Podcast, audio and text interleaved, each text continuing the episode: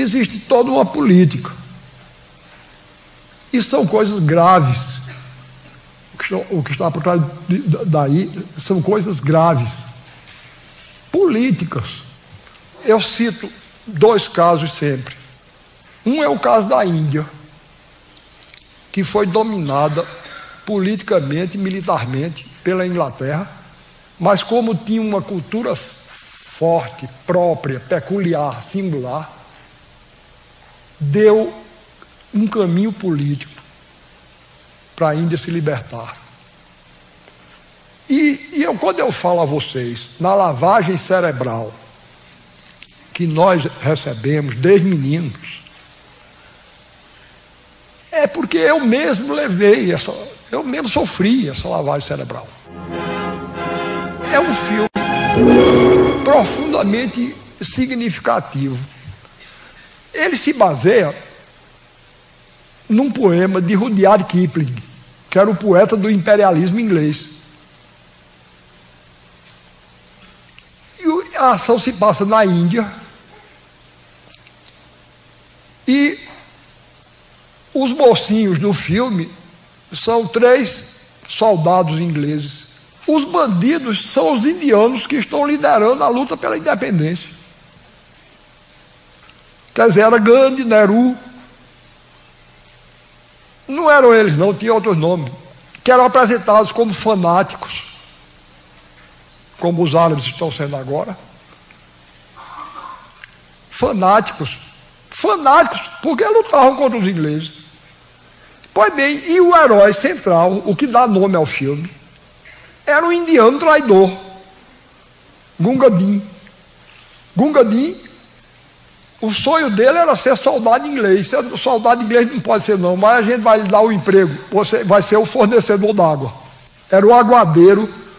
Então, os ingleses lá atirando contra os indianos e dando água a eles. E é o herói do filme. Pois bem, na hora mais importante, os indianos que estão lutando pela independência da Índia organizam uma emboscada contra o exército inglês. Gunga Din sobe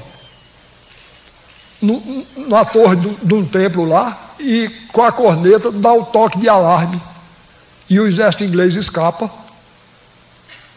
E agora os, os indianos vão e metralham Gunga Din.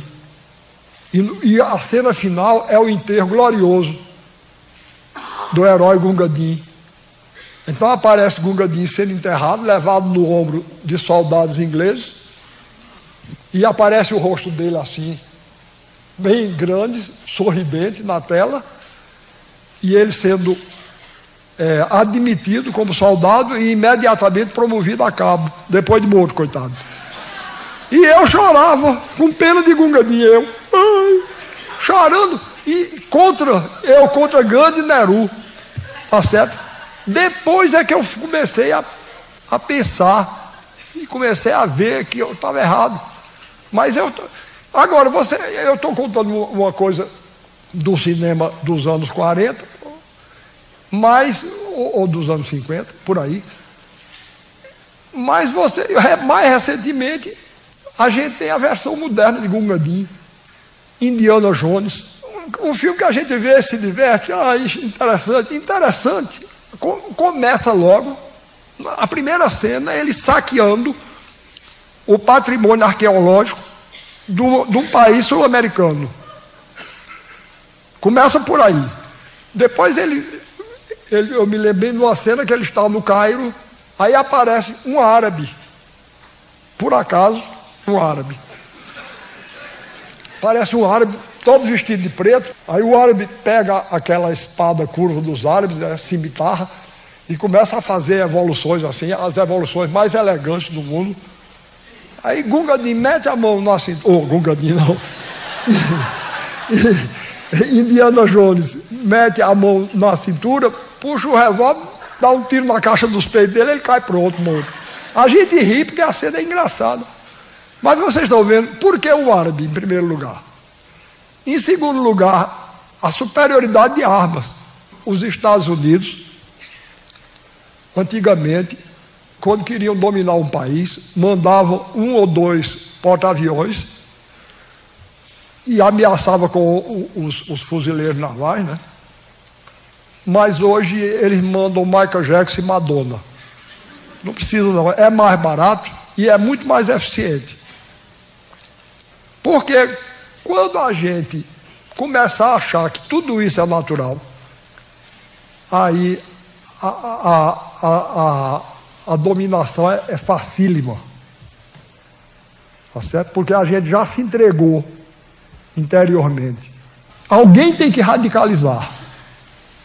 E eu radicalizo. Porque estão radicalizando demais para o lado de cá.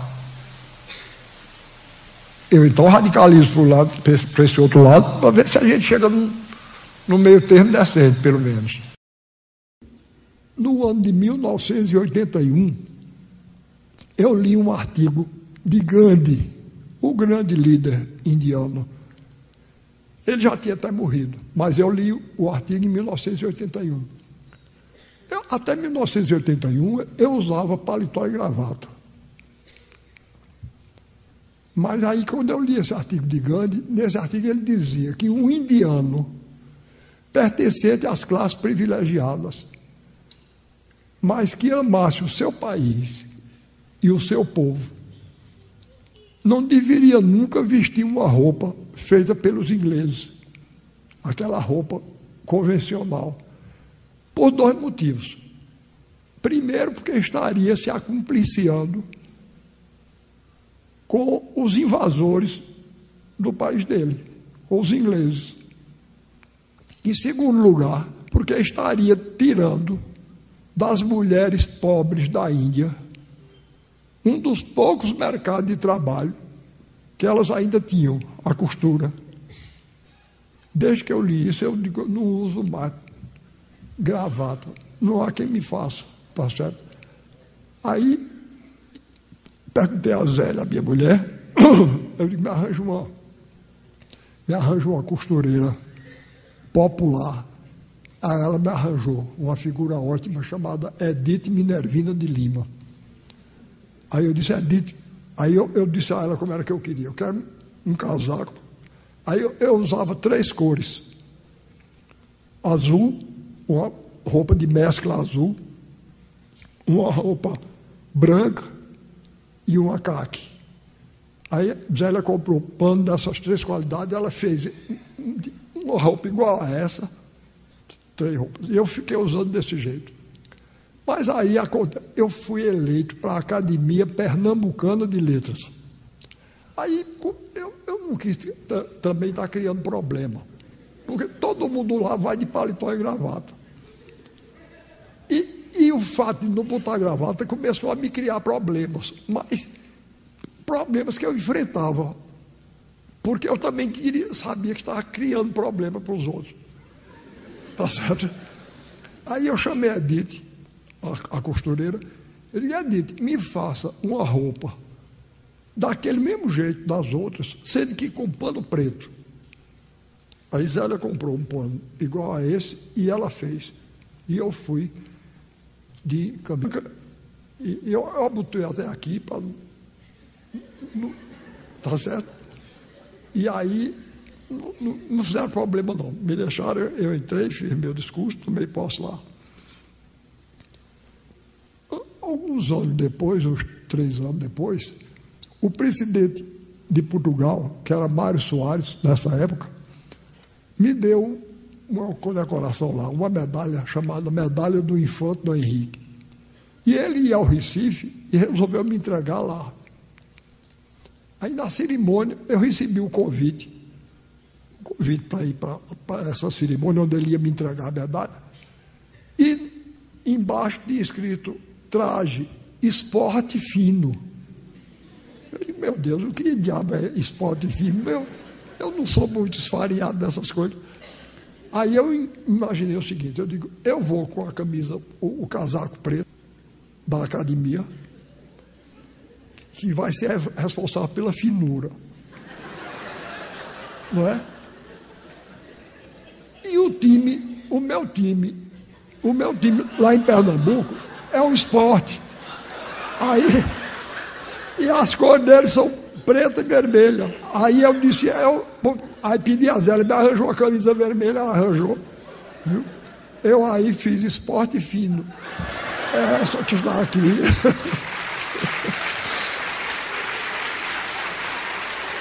então, eu coloco, além de me disfarçar de Ariano Suassuna, eu coloco também para homenagear. Quando eu estou achando que, que o público é um público distinto, fino, eu boto o esporte fino de hoje, de, esporte fino, para homenagear vocês. Agora, deu um problema, foi quando eu entrei na Academia Brasileira. Porque aí tem um fardão, um fardão lá, que é todo bordado de ouro. Aí eu, quando eu estava, faltava um mês ou dois para a minha posse, me telefonou uma figura, se ele já morreu, me perdoe, que eu não gosto, mas uma figura desagradável, falando no sotaque, desagradável. Me telefonou lá para o Recife. Alô, é a sua senhora? Eu disse, é, aqui é o Francesco, o, o alfaiate exclusivo.